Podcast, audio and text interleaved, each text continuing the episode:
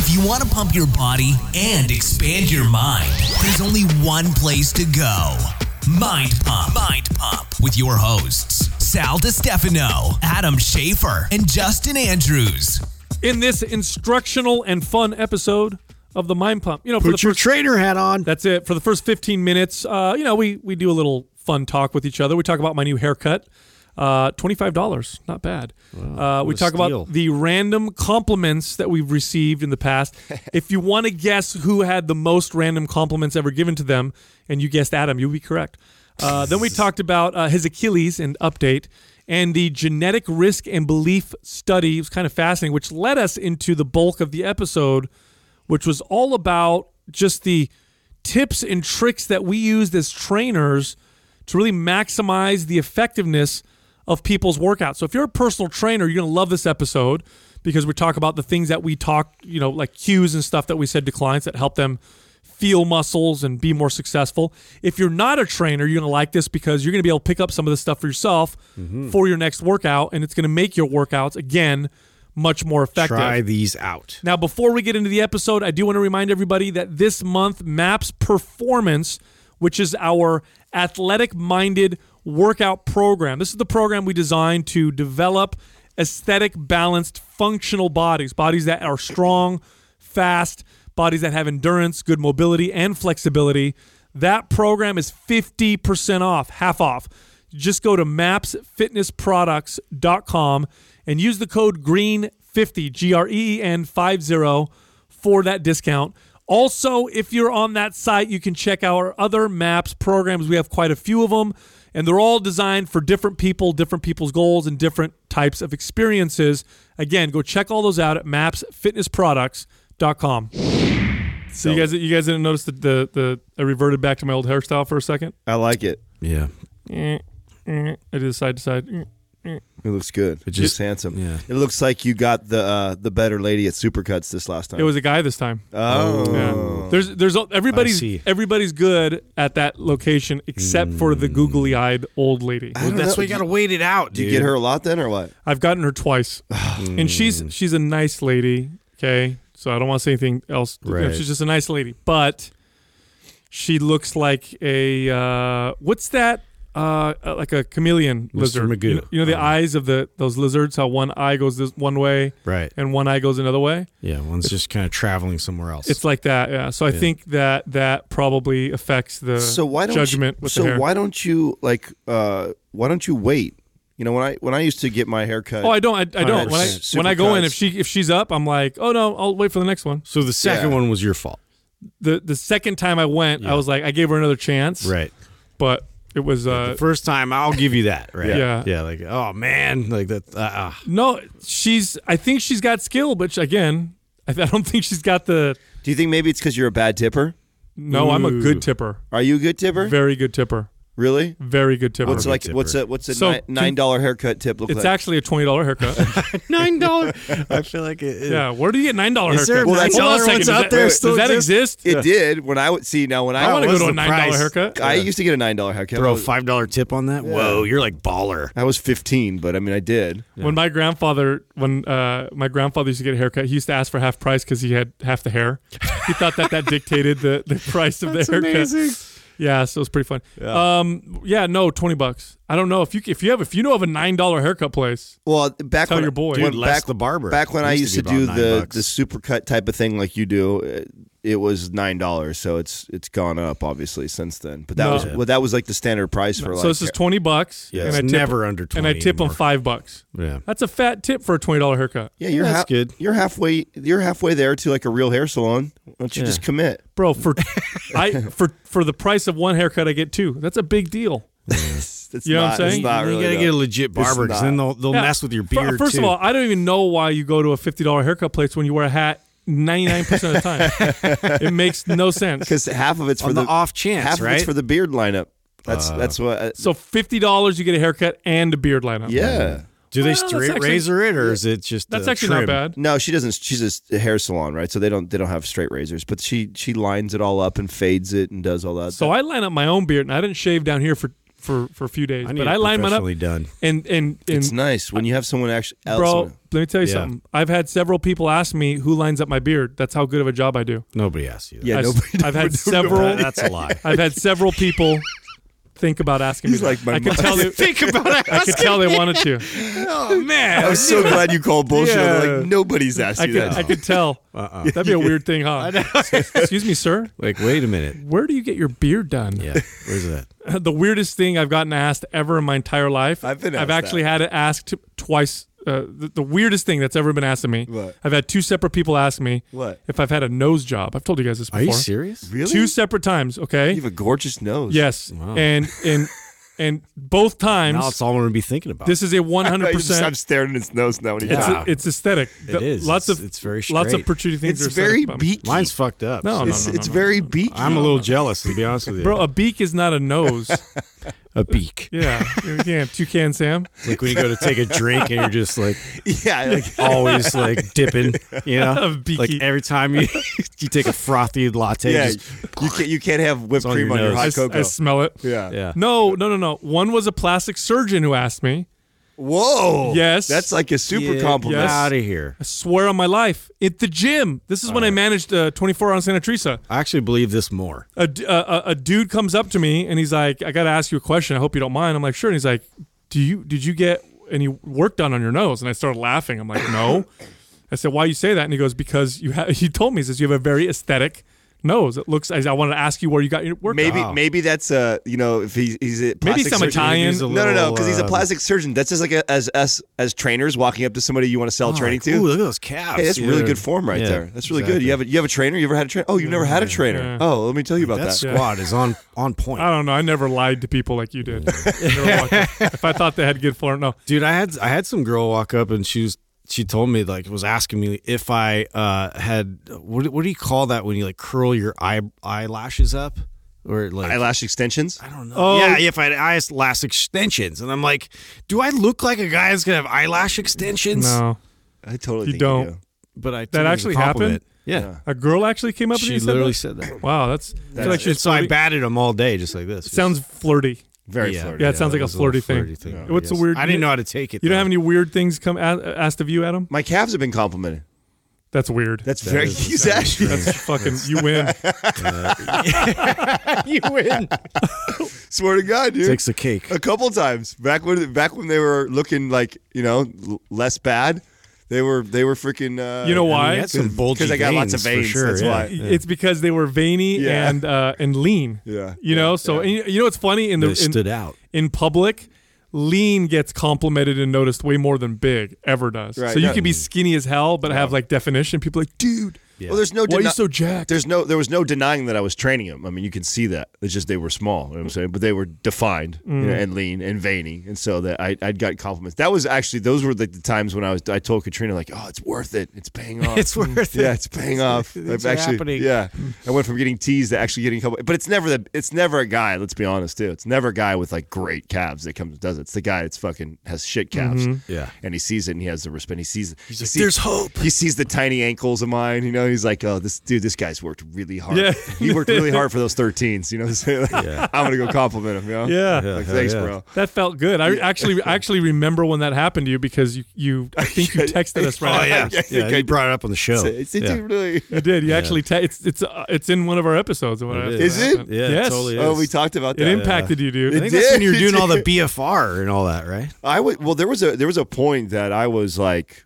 I mean, I was getting after my calves. I did not exaggerate the other day when we were talking on the show. Where I, I there was times where It I was a mission. Yeah, I I was- was, on there with you. Both was- of us were Yeah, doing. Yeah, I was put, were I was doing back and forth. I was again. going to the gym like today's calf day. You know, like Yeah. all calves for an hour. You know, so there was I was training. Bro, I, I gained about uh, over an inch on my calves, and it took me about a year, which is okay. It doesn't sound that exciting, but it is That's an exciting. inch, though. Yeah. that's a big. That's come on now. No, no. Yeah, and I go back and forth. I mean, right now, like I'm still I don't feel right with the Achilles. Achilles thing is weird, dude. Like I, You think it'll ever feel normal? oh, dude, I don't know. Like I was watching Demarcus Cousins play right now because he's coming back from a, an Achilles injury, and you can just see the way he moves. And I was telling my my buddy we were together last night, and I was like, he's like, hey, how's your Achilles doing, man? It's been over a year now. And I said, yeah. I said, you know, I can run, and I've and I've done that, and I, you know, I, and I feel fine lifting deep. I've got good. Ra- I've worked on my range of motion, but it just doesn't feel right. Like stable. no, not stable. Like it feels like it's. And, and I've worked on the range of motion, so it's not like I don't. I, I have limited range of motion. It just feels tight and like it. It feels like a dry rubber band. Mm. Mm. That's what it feels like. It feels like a like a really dry. Must be the scar tissue. Yeah, I, I- that's my best way to explain it. What it what it is is it just what scares me is to do to to call on something explosive. Doesn't Like- feel like it has the same resilience. yes. It's a little uh, brittle. So there's and of, of course I know part of that has got to be psychological. I know that a part of it is just I'm scared and nervous because the mm-hmm. last time that I did something explosive, it Tore. tore it right. Mm-hmm. So I'm sure some of that is uh, just my own doing of being mentally scared of doing that. But regardless.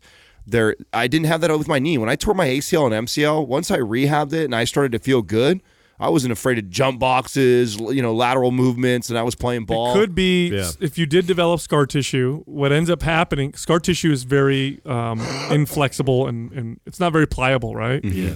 And so what happens is the tissue around the scar tissue has to increase its range of motion to make up the difference. If that makes any sense. There's not a whole lot of blood flow through scar tissue. No, Yeah. no, and not to tendons in general. Yeah. it's not like muscle. Right. Yeah, so, you, are you doing like any jumping, bouncing, light movements to get yourself used yeah, to? Yeah, absolutely. You'll, I mean, even yesterday, I don't know if you are when we were waiting in line at Luna, you know, you'll see me doing like little calf raises, like little. I'll emulate like kind of bouncing on it a little bit. Mm-hmm. Like I do, I do stuff like that. That doesn't. It's like what I'm afraid of is to call on everything I got to do something like to explode up like i haven't tried to dunk a basketball Hmm. i haven't tried to cut left or right as hard as i can or race do a foot race like i'd be afraid if one of you called me out and said like i'm faster than you i'd be like okay you are you know like i wouldn't Sounds like an excuse. yeah, yeah, it does. I- we were just going to compete. Did you tell him about the foot race we Yeah, plan later? yeah, that's what I was trying to get at. We're about to have a little marathon. I knew that's what happened. no, it's like that. That stuff right now still it still scares me, and I guess part of it too. It's just you, you, you can't help, and I'm sure this happens to every old man, right? He's just the risk versus reward. It's like Uh, you weigh that shit out. yeah, it's. I mean, I, I I'm snowboarding. I'm doing things on it. I'm deep deep squatting. You saw I me. do the- think that the, the the psychological aspect is such a you can't separate them. no because you're right. When you're younger, you don't have a sense of you do more shit. I think because you don't have a sense of danger. Oh, the fear is way less. well, you just you're just oblivious. Like w- when the shit that I used to drive do in my car when I first got my license. I mean, I would never even think about even attempting today because I know the dangers. But back then, I felt like it was.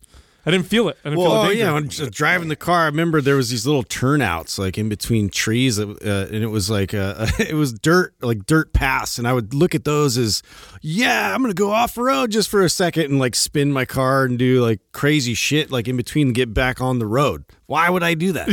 No, That- no. That's the stupidest thing I've ever heard. It's the Yeah. testosterone. It's a slow acting poison. I uh, I actually posted a an article um, that was published uh, in December, so it's recent. And in the article, I got to read it to you. Really fascinating. Actually, actually, uh, it spurred me to put to do a post on my Instagram about the, you know, trying to separate the psychological from the from the physical, which is Oh, that's right. You just did post about that. Yeah, Oh. and and the it's oh here it is. So this was published on the 10th of December, um, 2018, in uh, Nature: Human Behavior, and it's basically the title of it says "Learning One's Genetic Risk Changes Physiology Independent of Actual Genetic Risk." And so what they found in this research is that when people would learn something about their genetic risk, their fear over it or their belief over it or whatever would actually change their physiology to more closely match yeah. what they thought. And they found uh, there's other research that shows that. So if you if you believe that you are inflamed or you believe that you're stressed or you believe that you have gut inflammation or whatever, your physio- physiology will actually start to change to reflect it. to match your belief and your no, thought. that makes perfect sense. We keep going down this thought process of like, and we start finding out how powerful the placebo effect, how powerful the human mind is, uh, and how it, like integral that is with with how you heal and how you recover and all this type of stuff. It's like that makes perfect sense. So I was watching this this documentary that was talking a little bit about this, uh, but more about some other esoteric stuff. But there was one point in the documentary that I thought was a fascinating way to illustrate kind of what we're talking about, because everything you experience is an experience. So there, there, there may be some objective things that happen, but you can't separate those from your The experience. real definition you, of it. you, yeah. you can't separate those from your experience of them. So like there's the physiological things that happen from pain, but it doesn't feel like pain until you experience it as such. And your brain literally is is constantly creating your reality for you. And so the example they gave in this documentary is they said it's like having a dream that you're arguing with someone or you're fighting with someone. Realize you're arguing with yourself. That is a person that you created in your own dream. That's your creation of your own mind. So, and they said that that's kind of a great way to illustrate, uh, you know, how how our mind affects or our experience is intricately connected to everything about our our physical, what happens to our physical bodies. And as it's funny as trainers, and I, and I was thinking about it as being a personal trainer, as I learn more and more that that piece, that psychological piece, changing my client's experience was was everything. It was everything. I could give them all the answers in the world, but until I changed their experience of things, Oh, dude, what a great transition into what I wanted to talk about today, which is, you know, sometimes we have these videos that we've posted, I know on YouTube and uh, we had a we had a an exercise in the starter program uh, that I think I recommended, which was the the kneeling um, uh, uh, kneeling lunge. Kneeling, get up. yeah, the kneeling the kneeling get up lunge. And you know, and rightly so, people ask like, you know, why? Why why did you put that in there? And this is where it gets challenging, I think sometimes uh, and I remember when I did the bicep video and I talked about a split stance and pulling your shoulder blades back and keeping your shoulder blades back and not allowing any sort of movement in your shoulder and I got a lot of uh, you know fucking people talking shit about the function of the the bicep as if I don't know. And you know what that was is a, a is was a trainer trick that I had learned over years of training lots and lots of clients that didn't matter how many times I explained the mechanics of a bicep curl to them or showed them or grabbed them and, and put them into the correct place they you just have this natural tendency to want to rock the shoulders and the elbows to go up into a curl. And what ends up happening to a majority of beginners that are learning the movement is the shoulder takes over more of the movement than it should and so it's a it's a trick that I teach. Um, I don't even like try and teach. It's just a, it's a strict mechanics that I teach to teach a client to get good behaviors to activate the muscle that I want.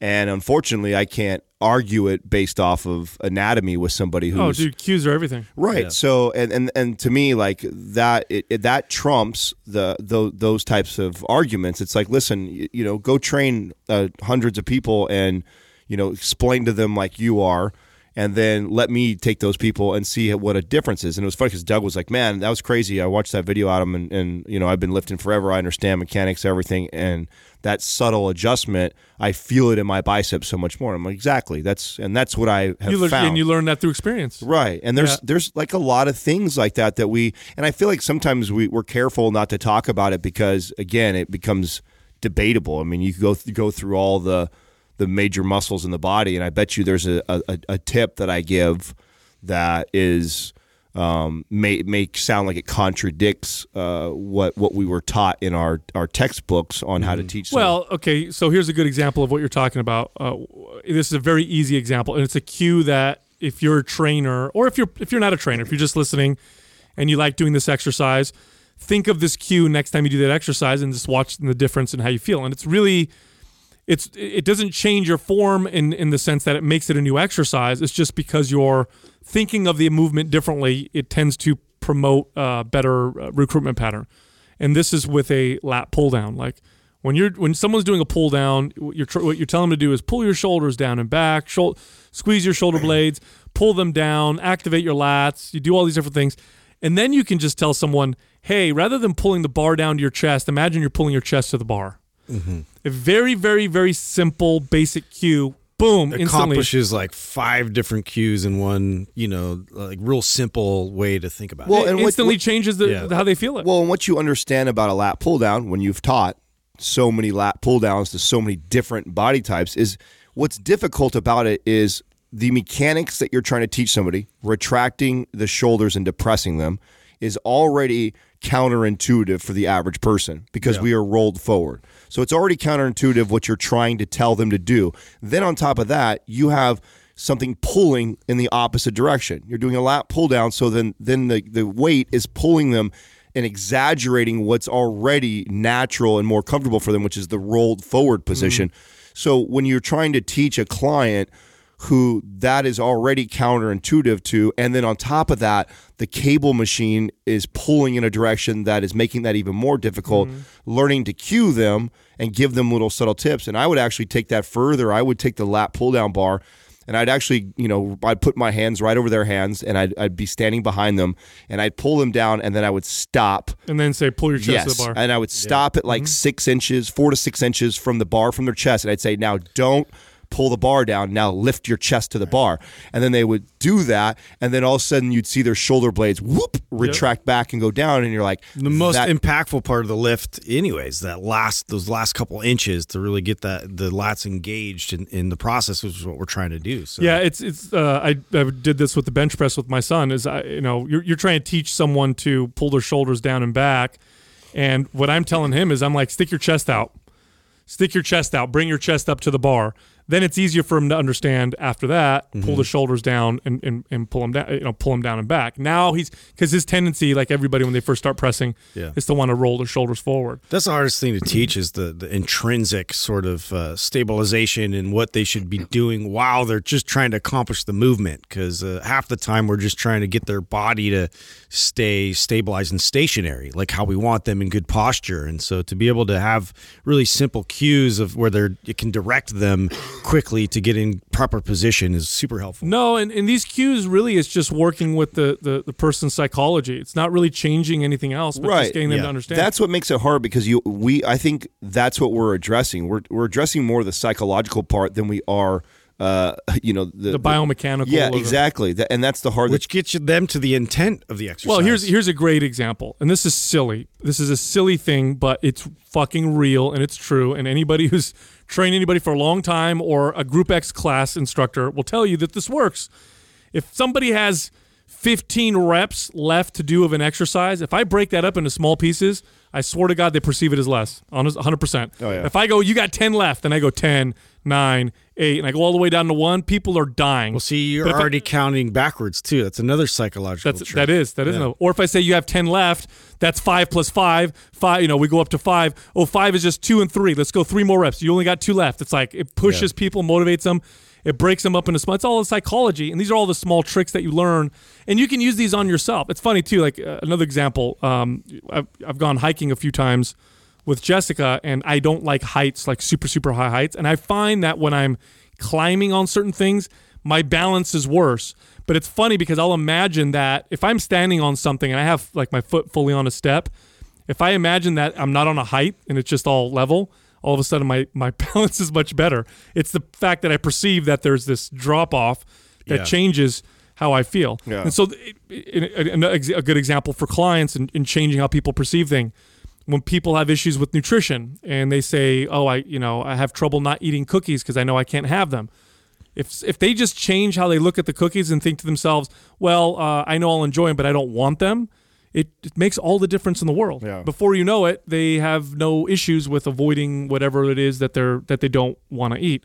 Did But you did you guys struggle with chess when you guys were growing up? Was that a, was that a hard that was a hard one for me. Activating chest. yeah. That took me a very long time. I had like It a was more back for me, I think. I had a than very um, imbalanced chest, right? So I had one that was way more pronounced than the the other side, and it was off for many many years, and and and I didn't know why as a young kid who was getting into lifting and, and pushing. Like I just was not working my chest properly, and my mechanics were off, and and then I would develop my chest, but then it was still developing uneven like that, and it, w- I never had somebody or didn't have anybody for a very long time like really teach me the importance of retracting my shoulders. In fact, I was part of the camp early on that was that thought that having a flat back was was better for you on a Yeah, bench. that was right. a myth that lasted for a little while. It did. Uh, even pulling the yeah the feet up on the bench, so it like yes, created that flat. Yes. So I, I was looking for a flat back, which is awful to, to to point to tell somebody because when you flatten the back out, you promote that rounded or forward shoulder,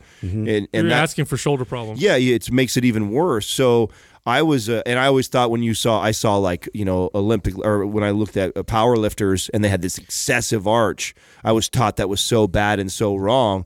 When in reality, like their their mechanics when it comes to doing a chest press is far better than the average person that you see in the gym. And part of that is because they exaggerate that retraction and the lifting of the chest up, like you that you said as a cue, uh, so much so that it creates this major arch in the low back. And people would try and hammer that as it uh, as it's unsafe. So I fell into that belief.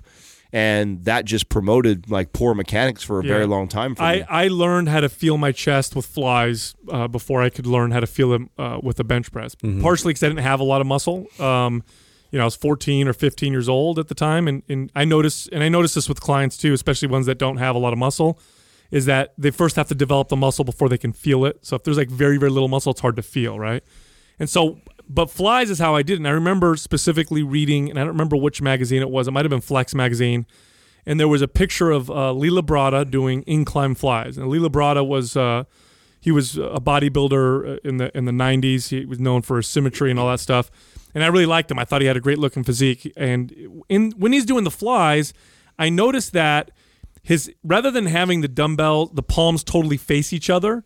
So you're, where you're kind of taught to have the knuckles face each other almost. Mm-hmm. His pinkies were turned out a little bit. So when, it's he, al- when he opened, right? when he opened his pinkies turned out a little bit and so i thought that's kind of weird let me give that a shot and what i noticed when i did that is it because really the hands aren't what's important when you're when you're doing the flies or, or a press or whatever it's really with the Elbow, elbows yeah. Yeah. because the pecs attach at But the that, upper that, arm that move in the wrist cued the elbow. yeah, because Right. because if because if I turn my if I turn my my pinky out, it kind of opens up my elbow, mm-hmm. and I, when I did that, I noticed I felt more of a connection to my pec, and that was a cue that I taught clients for years as a trainer was rather than have the palms come out, which sometimes can encourage the hands to you know for the for the arm to kind of externally rotate right where the where the hand where the elbow comes in the hand comes out and you'll see Yeah. people do flies like Right, this right. Yeah.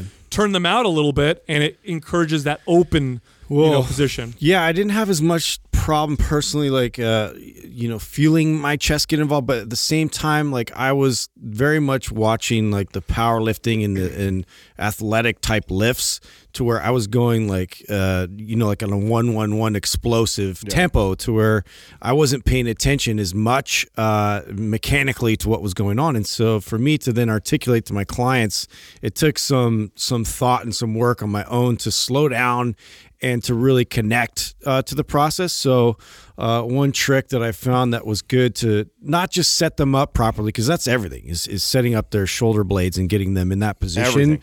where, you know, they're retracted, they're open, they can get their chest fully expansive.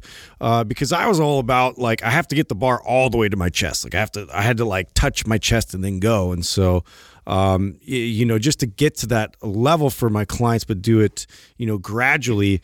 Uh, I would have them grab the bar, uh, you know, at a decent width, but then I would have them actually, as they squeeze the bar, they're squeezing and kind of pulling outwardly as they're coming down. So that was So it's like they're trying to separate their hands on the way trying down. to separate their hands, which helped them to sort of activate, uh, you know, and like in between the shoulder blades, get the rhomboids sort of, you know, and stabilizing and helping the, the process on the way down. And then now squeeze and kind of push, uh, you know, the hands in, in the in towards uh, the middle. So and that they're way- not they're not sliding, but that's the movement that you're that's the tension you're the creating. irony is It's that the tension of is it. that that cue is such a solid cue to help somebody activate their chest that somebody went and made a fucking bar out Yeah, of I've that. seen it.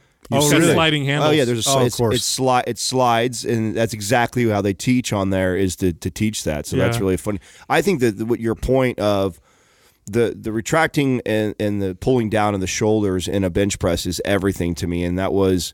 I remember when I finally learned that. Then the next key was just because I knew it was actually to perform it correctly. Mm-hmm. Mm-hmm. Because okay, now I understand that I have to keep my shoulders retracted and peeled back in order to keep it all in my chest when I bench press.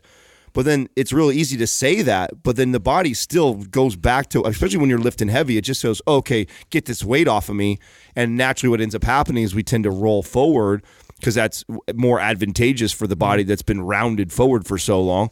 So I began to, and this was before we created Prime, this was a long time ago, which is also why uh, when we created Prime, I was like, man, this is to me the things that we we put in Prime are, are are part of this type of stuff, these type of cues and the things that are little hacks that we used. And for me, the bent over row, because you're already at a, at a if you're at an incline, you're at a flat bench, you, you're at the bar, but the barbell's right there, and it's just a lightweight. It's 45 pounds for me, so rowing that's nothing. So I peel it off every time I bench. uh, whether incline or flat. And I start off with like I do a completely bent over like at 90 degrees and do a 15 to 20 light rep. You know, get a, get my lats and get my rhomboids peeled back and get a little pump there so I can feel them. So it's easier for me when I go in there because you get a little bit of a pump to actually feel that. It's tough to do that if you go in cold and start pressing when the body again wants to be rounded forward Yeah. because that's how we are all day. Yeah, long. one thing I used to do with uh, clients a lot too is I would just put their bodies into position um, and and hold it there while they moved to give them a feel of what it feels like. So someone would lay down on the bench press, I'd have them, you know, stick out your chest. I'd say, okay, make sure your lower back isn't on the bench, but your hips are on the bench. Then I'd take my hands, I'd put it on their shoulders while they're holding the bar, and I'd push them down and, and I'd, I'd push their shoulders down and kind of push it towards their almost like their back pockets, and I'd hold their shoulders there while they bench press, and it would help them get used to moving with their shoulders stabilized in a retracted mm-hmm. position. Right. Once they got the feel for it's one of those things. It's like it's once you feel it, now you know what to do. It's, Yeah. it's just getting to feel it is the hard part. That's the that's always the challenge as a trainer is getting someone to feel what you're trying to get them to feel. Once they feel it, they know what to do. That's part of I'd say probably fifty percent. 100%. That's you and priming. reinforce it after. That's that. why I like the you you brought up the the chest fly on the incline. Huge fan of teaching somebody uh, incline flies to feel it in their chest because the angle that you're at because you're on a 45 degree bench gravity is going straight down and the cue that you're saying that you want which is retraction and depression of the shoulders Right, right, easier. it's it's it's naturally pulling you in that direction. That's i mean you're you're using gravity to help out the cue that you want mm-hmm. which is that retract the shoulders put them in your back pocket. Well when you're on an incline bench you know when you cue someone that or you roll them there it kind of helps because gravity is mm-hmm. already naturally helping keeping them there. Much easier to cue that than on a flat bench where it, it promotes kind of the rolling forward so i love to teach uh, somebody who has a hard time feeling in their chest, uh, incline type moves, which would be counterintuitive, I think, for as a train as a young trainer, because I would think, well, that's more shoulders are getting involved. Why would I want to teach them an exercise that you know ki- get, kicks in Oh, more of their because it's all because you're on the incline. yeah, because you're on incline. yeah, So- it's just an easier easier form. to yeah, for those reasons, Yeah. right? Because gravity's coming down, and then your your cue is to retract and depress the shoulders down. That naturally helps that. Where as a trainer, a young trainer, Mm-hmm. I would have thought, well, no, if my client can't feel it in my chest, uh, putting them on an incline is not going to help that. That's going to make them feel it even more in their shoulders. But that's actually wrong. It actually helps Mm-hmm. them if I'm cueing correctly to actually feel it in their chest more. Yeah, back was a uh, getting people to feel their back muscles. I would have to say is probably one of the more challenging Yeah. uh, parts of the body because people don't see those muscles, so they can't see them Just working. disconnected. totally disconnected. It's a very difficult one for people to feel, and so there's a couple tricks that I would use to to help people be able to connect to their back muscles. Um, one of them, just I would put them on a cable row machine. I'd have them sit up nice and tall, um, stick out their chest. They'd grab the cable, they'd pull it back, and I'd put my hands, uh, uh one of my fingers, right in between their shoulder blades, and I'd just tell them to pull to pinch my shoulder blades. Mm-hmm. Then when they bring the bar forward, I'd let I'd tell them go ahead and let your shoulders round forward. I'd want them to feel the contrast of the shoulders rounding versus the shoulders pulling back. And then the other thing that I would do, which which really, you know, and this is something again to help someone connect. This isn't how you want to do your rows or your, your back exercises, is I would tell people to take a looser grip.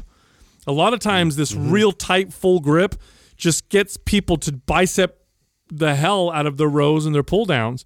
Whereas I would have them do this kind of, you know, thumbless hook grip, and I'd say, okay, I want you to pull this with by without trying to squeeze hard or trying to activate your biceps, almost like you're just pulling with your elbows. That's the other one I would use. Pull the weight with your elbows. Don't pull it with your with your hands. Um, and then you would see people, and it would go super light. I mean, I'm talking five, ten pounds uh, at the most.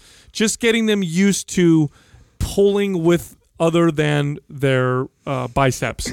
Right. And then once they start to feel their back connecting, then we could add weight. Yeah, I, I, I tried doing like similar things like that, but uh, also too just like the overall function, like getting the shoulder blade to just uh, retract was everything. So I wouldn't even have them bend their elbow a lot of times and just work on that one mechanism, that one It's movement. like a back shrug. Yeah, it's like a back shrug, but I'm I'm trying to because the the tendency was always to bend and pull and tug, you know, and get that bicep involved.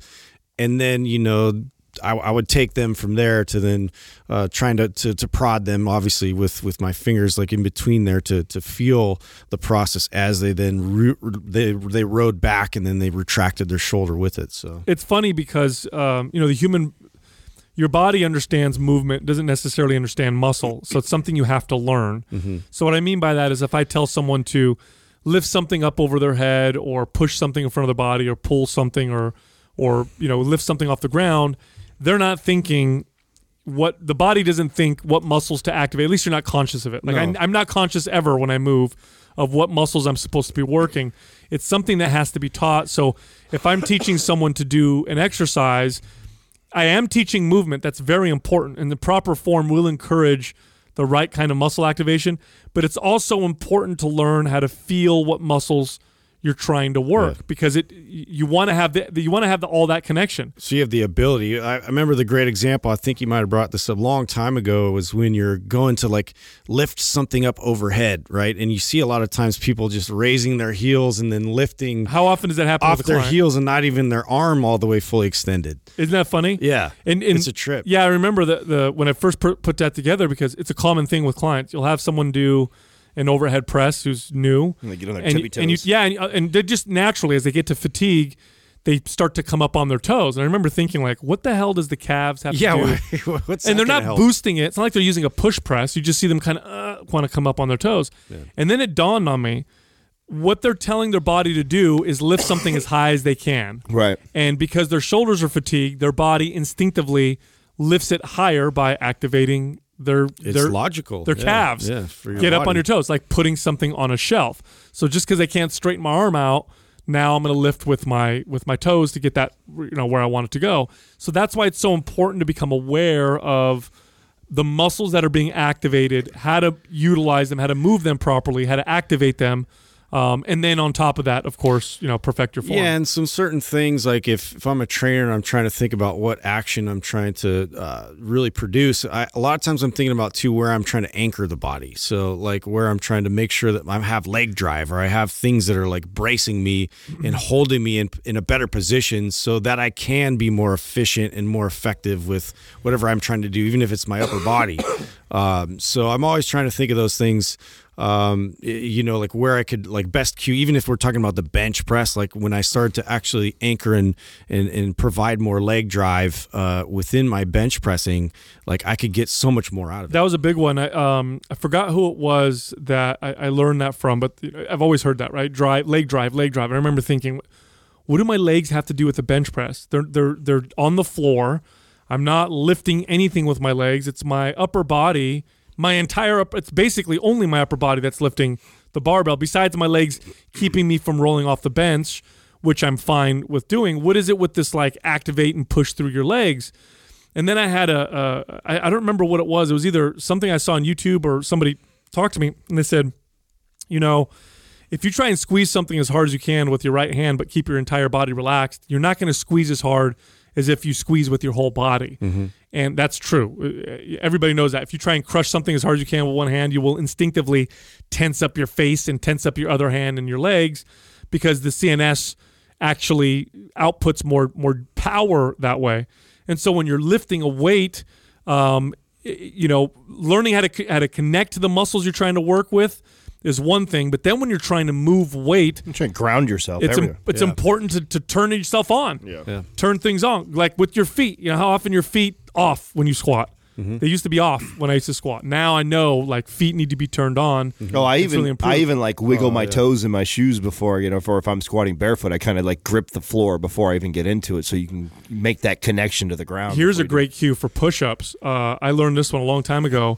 You know, you get sometimes you'll get people who say they can't do push-ups because it hurts their wrists. Mm-hmm. Tell them to grip the floor. yeah and Like- like, push outward Yeah, Well, that ju- sounds ju- like just just like they're trying to grab the floor. yeah And and uh, for a lot of people, they don't feel pain in their wrists. That's the other thing too is like you- the learning the cues. I think it's just it's also learning what you the common issues or common mistakes that you that you see. There's always going to be the exception. There's always going to be somebody who's listening who's like, "Oh, that's a terrible cue. I don't need that." It Doesn't well, okay, great for you. You're the one percent. And there's everybody else. And talking about back, you know, here, I love giving the, the controversial stuff, so I'm going to try and do that on all these that we talk about today. The stuff that I got the most shit for, but I also know helped out the most people. And a cue that academia loves to come after me when I talk about this is uh, stick the butt out.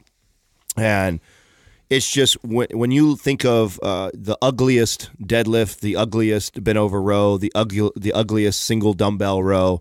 If I asked you guys to envision what that looks like, 99% of them have this lower rounded back. Right. It's like if you, you can just you can just picture that guy or girl rowing some dumbbell and they have the, their their their, their back is completely rounded and they're and they're pulling or bending over to do a row and they're completely rounded. right. When you think of the uh, deadlifting, you know the ugly the mm-hmm. ugliest deadlift, the ugliest row, and the ugliest single dumbbell row, they, they all have the same thing in common. Mm-hmm. Mm-hmm. Super And protracted. yeah, and they and they've rolled and rounded the the mm. shoulder and the Like low their tailbone is tucked. Yes, and the tailbone tucks under like a dog trying to take a shit.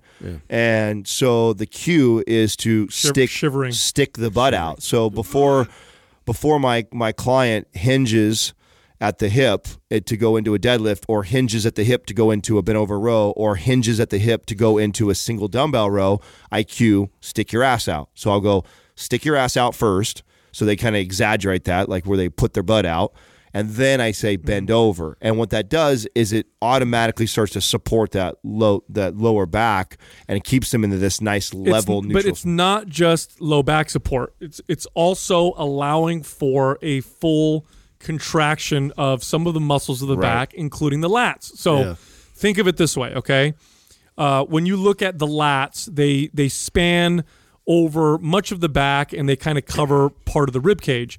When your back is rounded, that muscle can only contract so much because it has to spread out over the rib cage. When you arch the low back a little bit and pull the shoulder blade back, now we're allowing for a full contraction of the lat. So you can't really get a full squeeze of the lats without some of that arch in the low back, without some of that butt sticking out. Right. So people with the rounded back trying to work their lat, yeah, they're still working the lat, but it's not nearly to the full range of motion that it's capable of, Wow. and you just don't feel it as much. Now, the reason why they have you'll have problems uh, sometimes with sticking the butt out is in we have people with really strong arches, Right. In which case, I'll tell people, hey, if you feel any shearing in your low back, if you feel any pinching your low back, all you got to do here's a great cue, one of my favorite cues brace your midsection.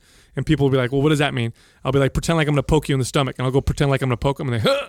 like, that's it. Right. As soon as you brace your core, the that low back shearing or whatever, it goes away. Right, right. And that's, that's by the way, one of my favorite ways to cue someone to, to, try, to tighten their core. You tell people tighten the core and they have no idea Mm-hmm. what you're talking about. Literally go to poke them in the stomach and it just automatically will, it just automatically. That's all you have to do. Oh, that's what you mean. time, Yeah. That's what you mean by tap, bracing, little yeah. external, yeah, feedback. That's yeah. a big one. One for me that uh, for overhead pressing, um, I I tend to to try and uh, separate from um, um, using using the, the barbell and using uh, you know sort of sort of a bilateral uh, press where I'm I'm working more on unilateral. Um, so one arm at a time. one arm at a time and really just trying to work with the natural pathway that um, if I'm lifting overhead, my my body's natural uh, tendency is to want to rotate. Uh, you know, at the wrist, at the elbow, and then into the shoulder, and I feel like that.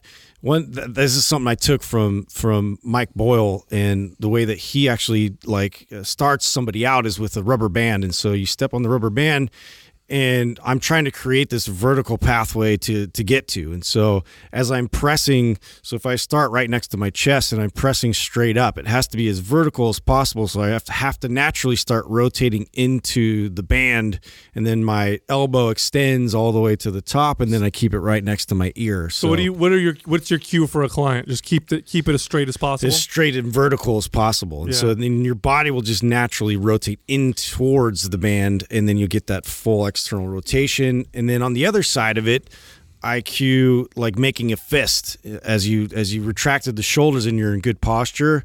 I'm gonna squeeze that fist as I'm pressing. So now that's anchoring uh, my other shoulder, and I'm keeping in good position. so you're I'm squeezing the lifting fist of the hand that's not lifting. yeah. Oh, I like that. And then that naturally just takes care of the whole. I like that because core. you're automatically activating the other side, whereas some people might want to keep that side relaxed, which is Right. probably not a good idea.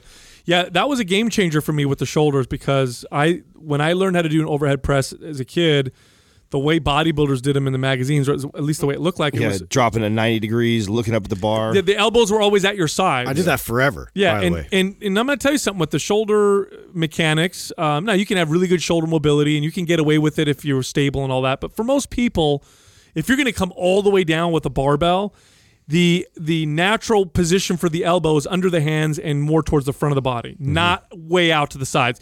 You bring them way out to the sides, and what you're asking for is this, you know, in, in, technical terms, this external rotation of the arm, which is kind of setting you up for problems. I hate that way for shoulder pressing and did it myself for 10 years for sure of my lifting career. And what I hate is that there's still this uh, thought behind it that it's oh, better time under tension and it's be better for developing the shoulders and the guys that are and my shoulders look better uh, when I was taking them through full range of motion Always, when of I was course. but I had to go weight. I had to humble myself and go a lot, a lot lighter weight because Mm-hmm. if you have been training that way, like I had been for a long time, I could, I could bodybuilder shoulder press two twenty five over my head, no problem. Uh, but taking that all the way down the bar down to my chest and lifting it all the way up full, full extension over my head, shit, I couldn't do no two twenty five like I- that. I was lucky, I think, to get up to like 185. There's a lot more distance to cover. Oh, In- yeah. In, in fact, I I teach when I teach clients how to do an overhead press. I either a have them hold the dumbbell with a neutral grip, that's where the palm faces in, Mm-hmm. or I teach them how to do the the rotating Arnold press with the Right. dumbbell. I never teach them with the dumbbell their hands facing forward. Mm-hmm. If we're gonna do hands facing forward, it's a barbell, and then I'm teaching them more with mechanics. But it's all it's typically neutral or Arnold type river, you know, rotating with the hand because that's the full range of motion. Right, and you can get that nice tight fist position, so it protects your wrist too, Mm-hmm. which is another thing you'll notice. Like as people break at the wrist, like uh, that's going to put tension there on the wrist, and uh, yeah, for me too. And, and the lower back is definitely exposed whenever you're lifting anything For o- sure. overhead, and so this is where like that's the first thing I'm I'm checking to make sure, Mm-hmm. uh, you know, as you're lifting, you're not like disconnecting from that process of where now my body just you want to extend at, at the lower back just Mm-hmm. to be able to get that last you know inch or two and so you just really have to That- s- stay focused That's on that. why the cue the cue for me when I think of like game game changer cues uh, for the overhead press were the the squeezing the glutes and pulling the head through the window. yeah That was uh, a game changer for me. It was a game changer for anybody I've ever taught an overhead press. Yeah, and pulling the head through the window for the people listening who aren't familiar with that, that's literally you have a barbell up above your head. It is directly up above your head. Mm-hmm. Your your head you have pushed through that with your head, and the arms are straight up next to your head. You're not in this kind of leaned back, Looking at the looking up at the barbell where it's in front of your body, which you see a lot of you people shouldn't be able to see the bar yeah. No, it's it's straight up above your head uh, with with your head going what they say through the window. Great cue. No, it's it's was a game changer for me because I again fell into that camp too. Even when I started to push full range of motion, I would I'd still want to look up you and and if you're again pushing from that rounded shoulder forward position, the bar is like up and in front of you a little bit versus up straight up above your head and your arm. I'm looking for I want my ears to be in line with my arms. So the window is your arms, right? Your arms um, connected to the to the barbell makes a frame of a window. And so you press up and then you want to pull your head through the frame. And while you're cueing that, you're also cueing to squeeze the butt. So that's what's going to support the low back, like Justin's saying. So keeping my butt squeezed is going to help support the low back. And then me pulling the head through the window is then going to retract my shoulders back and then put me in that nice the position. difference between the the the the less effective uh like it's say old school bodybuilder way of doing the overhead press and the proper way of doing it really is this. When, when the old bodybuilder way of doing it is you know use a lot of weight and don't fully lock out. Weight's almost in front of you a little bit. In fact i've seen bodybuilders slide their hips forward and they're actually hitting chest along with their shoulders. It actually looks like a really high incline when you watch them do a press. Now an overhead press a real overhead press that's going to yield you the best benefits actually uses more mid back than it does chest because the mm-hmm. weight is up straight up above your head and that requires your mid back to stabilize and pull the shoulder blades back. And I noticed that the first time I did that. First time I started working out that way, I was like, "Whoa, this is more shoulders and mid back than it was the way I was doing it before, which was more front delt and almost upper upper chest."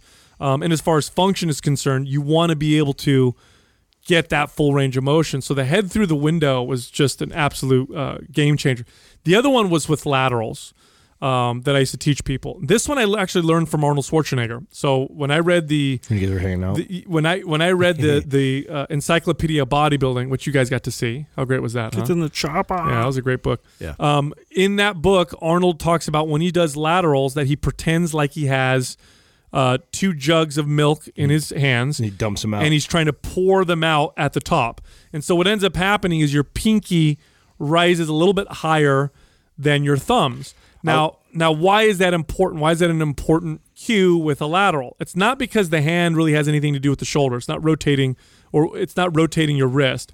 But when you do lift with the pinky, it tends to get you to keep your elbows up in line with your hands because one of the one of the the big mistakes that people make when they do a lateral is they lift the weight up and the hands are higher than the elbows and they do this kind of external rotation with their arm. It looks almost like a high row or something like that.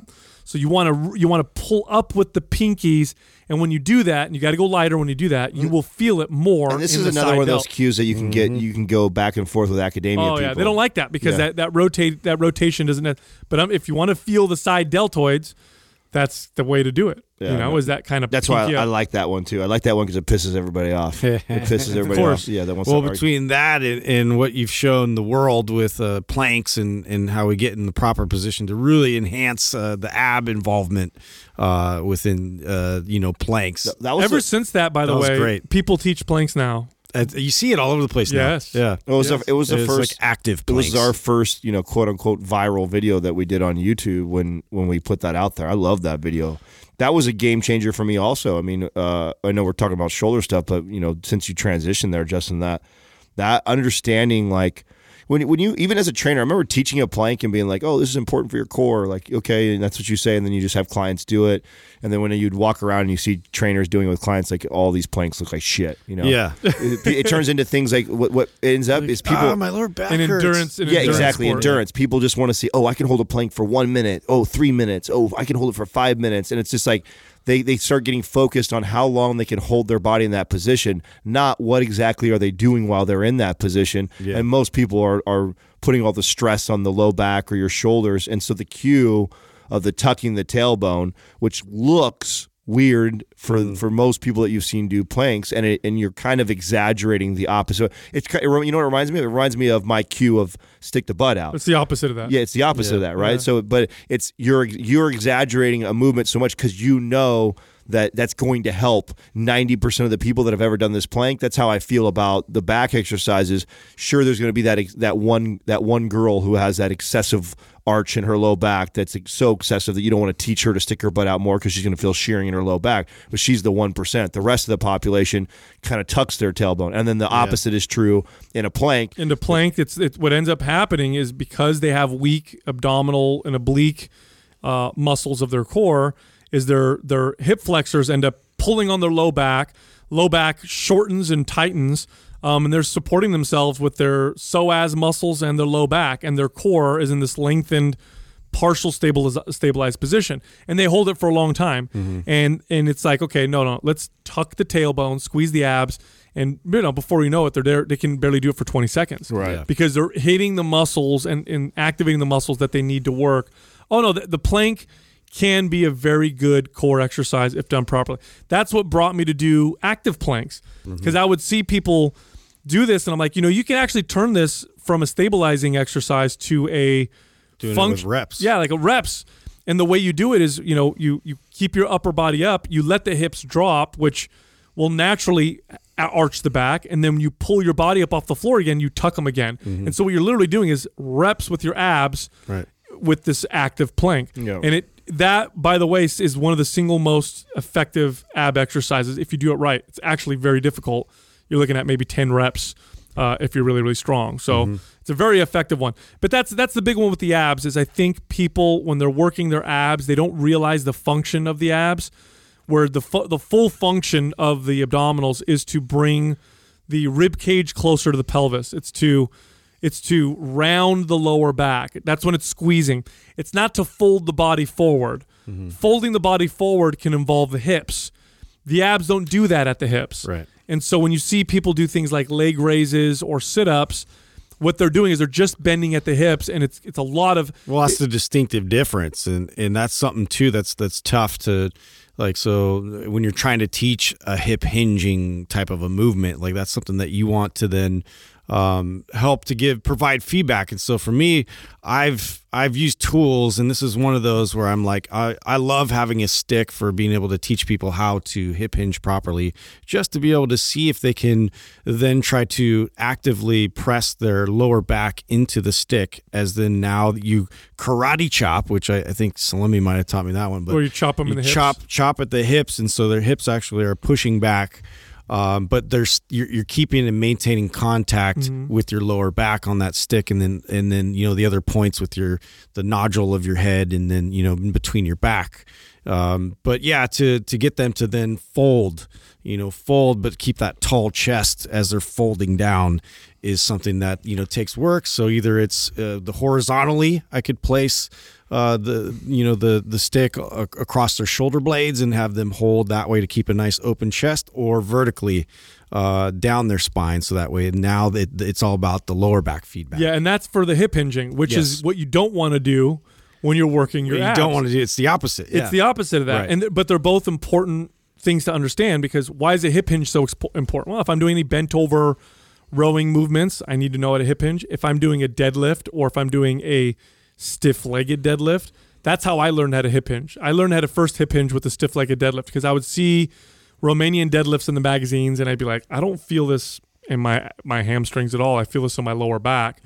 Um, and then one of the people working out the gym with me, so years ago, goes, "Oh, as you bend over, stick your butt out."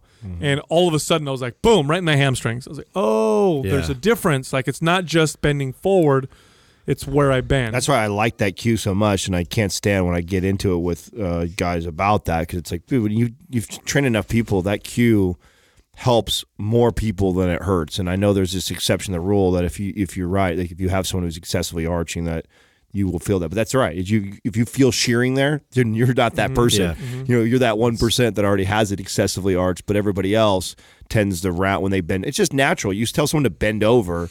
And we tend to just round. Like if you right now just had you threw something, you threw a quarter on the ground, said pick it up. Mm-hmm. Nobody slides their hips out. You know, nobody hinges at the hip and they then does bend it. however their body Yeah, wants. they, they just round over. So what makes us think it's any different just because it's a hundred something pounds that's on a bar below? But Yeah. You tell someone to do that, that's their natural. Yeah, one thing path. too, like with a Romanian deadlift for me, because you want to keep like a soft knee, like a like a bent knee, but but it's a Bent but fixed, fixed. It's fixed. So that that whole fixed mentality of keeping, so my knee is is literally going to stay right there while the rest of my body moves around it. So I'm trying to like move my hips in a certain angle so I can perform the movement, but my knees uh, never travel forward. They never travel, you know, travel back. It's it's right there in my the, the, that natural bend is at where the hip goes is where the bend happens. So that's that's a really good point and cue um, that reminds me of all the clients that I've trained doing any sort of a deadlift or a row is I would I would get them in that position. They'd be standing upright. I would kneel down right next to them.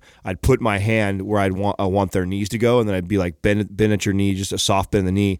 Don't let your Keep it there. Yeah, and I I give my hand there so they can get the feedback of keep it fixed there so it shouldn't move. Mm-hmm. And then it's to stick the butt out. Now bend over, and then you tell someone that, and they tend to fold over to the nice neutral spine right where you want them to be. it's funny because um, you, you start to take this for granted when you're working, you know, with people and you understand your body, you know how to move, uh, just how disconnected people can be from their muscles. And, and I got reminded of that. Uh, it's been maybe two years or three years now um, when we first met um, Dr. Brink, and he, you know, broke us down. And really, where he blew our mind was with our feet because this was an area that really none of us had ever considered before.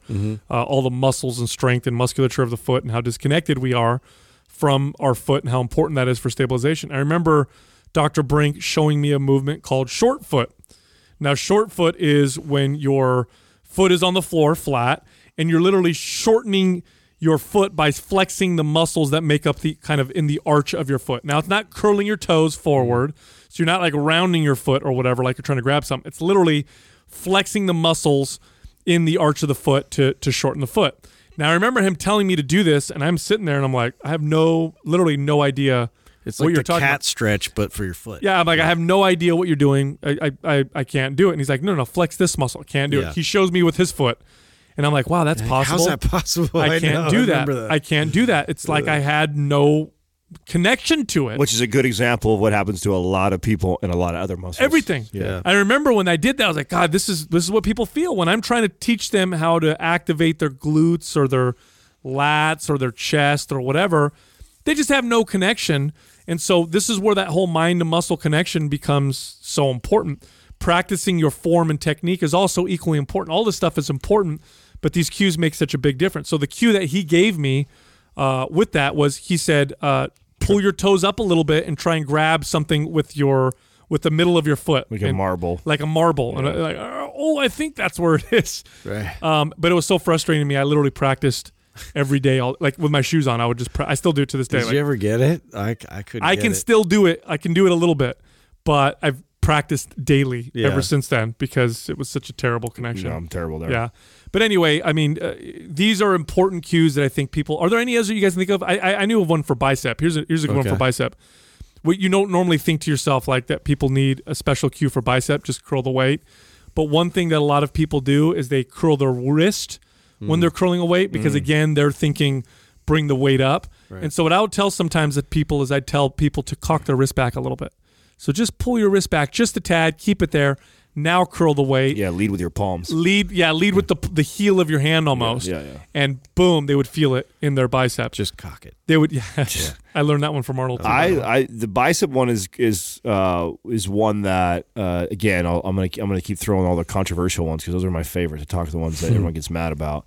Um, we know the action of the the bicep. We know that the the front of the shoulder shoulder is involved in full flexion of the bicep, but what happens with the average person that does bicep curls because we are all in this forward shoulder position we already are are taking over the movement with our shoulders more than we should be. So cueing somebody to retract the shoulders and keep the shoulder blades peeled back and then I used to cue the elbows by your side and I used to tell people, okay, now that your shoulders are peeled back, your elbows are down by your side, pretend as if you had a rod that goes through your elbows, through your midsection, and through the other the elbow on the other side, and you can't leave from that rod. So it's it keeps you in that position, and then get your do your full bicep curl. And what that does is it, it keeps them from rolling the shoulder forward to get the mm. dumbbell up even higher. Which I love teaching this cue just because I know it pisses off everybody that un- really understands the mechanics of the bicep and know that the shoulder mm-hmm. does play some more some of the function. But the problem with that is most people you don't need to work on that with beginners Right. yeah that's gonna happen Right. And, and and that, that's always my response is like, listen, dude, this isn't for you. If you're somebody that understands the function of the bicep that well that you can debate me over this, go ahead and roll your shoulders a little bit in your bicep curl and you're probably going to be fine. But the 90 something percent of the people that I've had to coach and teach how to do a bicep curl can't even curl it without their elbows mm-hmm. swinging Yeah. back and forth and their shoulders rolling completely forward. And many, many times they feel more of it in their shoulders than they even do in their That's bicep. the biggest thing. Yeah, you're trying to address with beginners is the swinging of, of the arms forward, which Right. you see all the time. That's very common. Because it's Yeah. natural. Like Yeah. again, going to Sal's point about how the body just naturally kind of lifts up on its toes when you try to reach something over its head. Well, when you curl something in the body, curling your wrists you're Yes. curling Yeah, your shoulders everything's up. yeah, everything closes in and rounds forward. And so what happens? The shoulders take over, the forearms and the wrists take over, and then they feel like I don't feel it in the bicep very much. So if or you it hurts my shoulder or it hurts my wrist So by placing placing my client into this very strict position where I retract the shoulders, I keep the elbows pinned by the side, and then tell them to come all the way up, they feel that. here's another good one curl with your pinky with the bicep exercise Right, you know the bicep You not, doesn't lead, just lead with the pinky. Yeah, it doesn't just flex the elbow. Uh, it also twists the hand. Yeah. So, and this works with a barbell too, by the way. If you have a barbell, pretend like you're putting more pressure on the pinky side of your hand as you're curling. And if it uh, now, for some people, this may bother your wrist, but if you feel fine, try this and watch the squeeze you get in the biceps because you're creating more tension in the biceps to do more of its functions. One of which is you know twisting and supinating the hand. What about squatting or doing a squatting type motion? Do you guys have any cues? Because one of my favorite ones for clients used to be, and like I said, I would train a lot of uh, people in older age, and my goal was always to get them to be able to do a barbell squat. Uh, but in, in nine nine out of ten of them, actually ten out of ten of them, w- w- wouldn't be able to do it right out the gates. And so I would have them do lunges as the first exercise. But one of my favorite ways to do that is I'd have them hold on to a bar, a stationary bar. So if I had a Smith machine nearby or a barbell I could put in a rack, I would have them hold that with their right hand, stand sideways to it. Then they would step forward with their right leg, so same hand forward, same leg forward, and I place their left foot back and put them in a stationary lunge beginning position. So now they have a split stance, but they're holding on to something for balance because a lot of them will have poor balance in this position. And then what I'll tell them to do is I'll put a pad, a thick pad, underneath where their left knee would go down, and I'd say kneel. That's it. I'd say hold on to the bar and kneel with control. Then kneel, and I'd say now stand up. And it would just put them in the proper lunge position. As I got stronger with that, then it was able for the, uh, it was easier for me to progress them to the other squat, you know, positions. Well, I, I like that's why I like the the kneeling to a stand up because they're already when you have their knees down on the ground and then you tell them to swing their hips up and then just get up. It kind of does that same thing. It puts them in that position.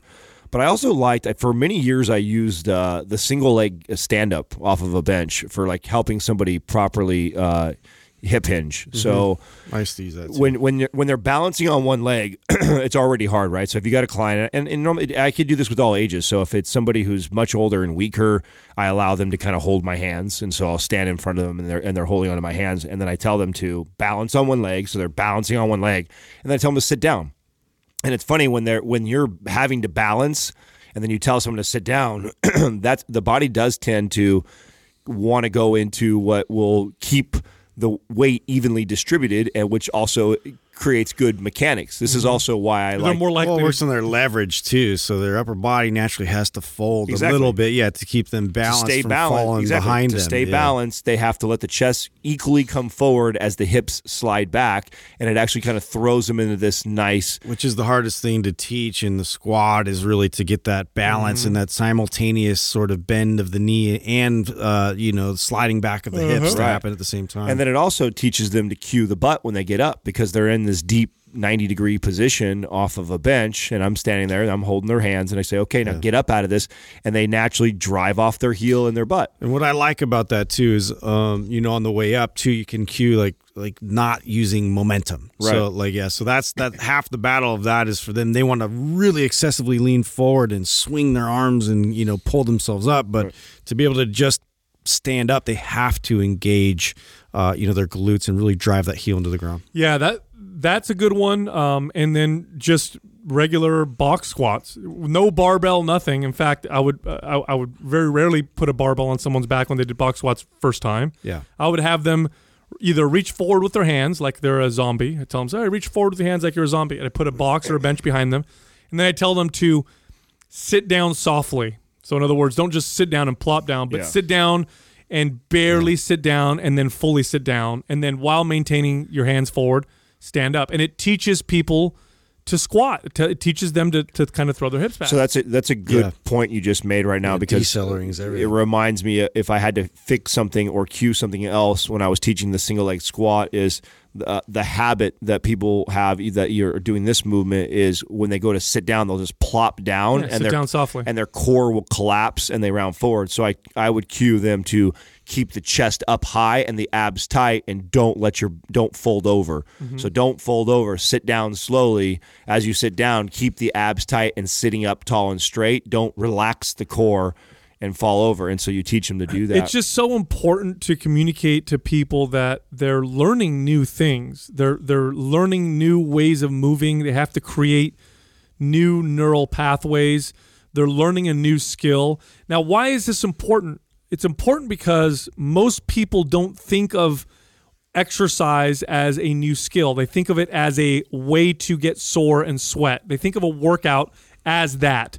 Versus if I'm teaching you how to rollerblade, the sweating aspect of it is a side effect. You're thinking of the skill. Like, okay, teach me how to rollerblade, teach me how to balance, teach me how to how to stop, teach me how to speed up. It's no different when you're exercising. And so all of these cues, all of these things that we're talking about, if you're a trainer, they work great for your clients, but if you're not a trainer, they work great for yourself.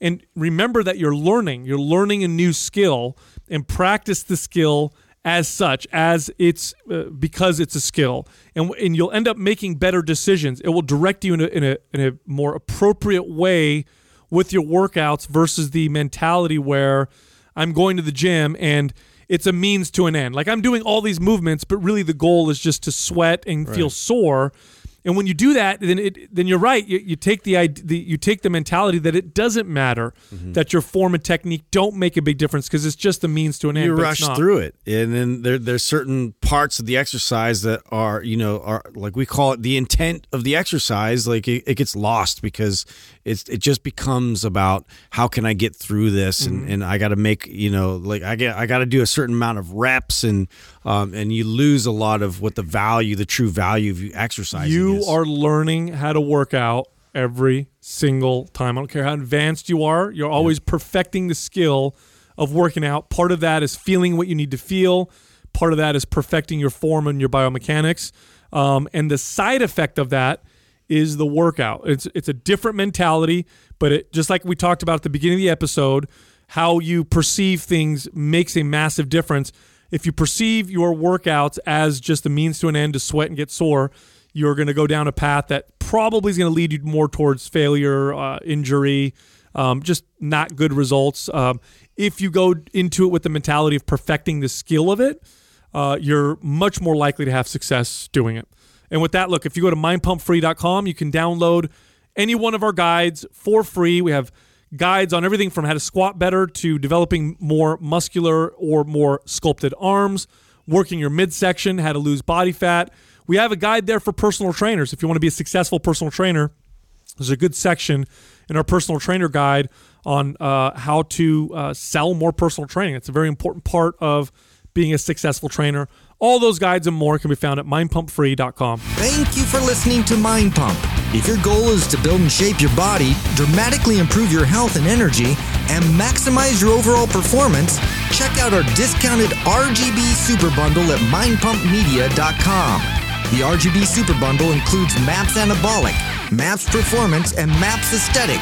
Nine months of phased expert exercise programming designed by Sal, Adam, and Justin to systematically transform the way your body looks, feels, and performs.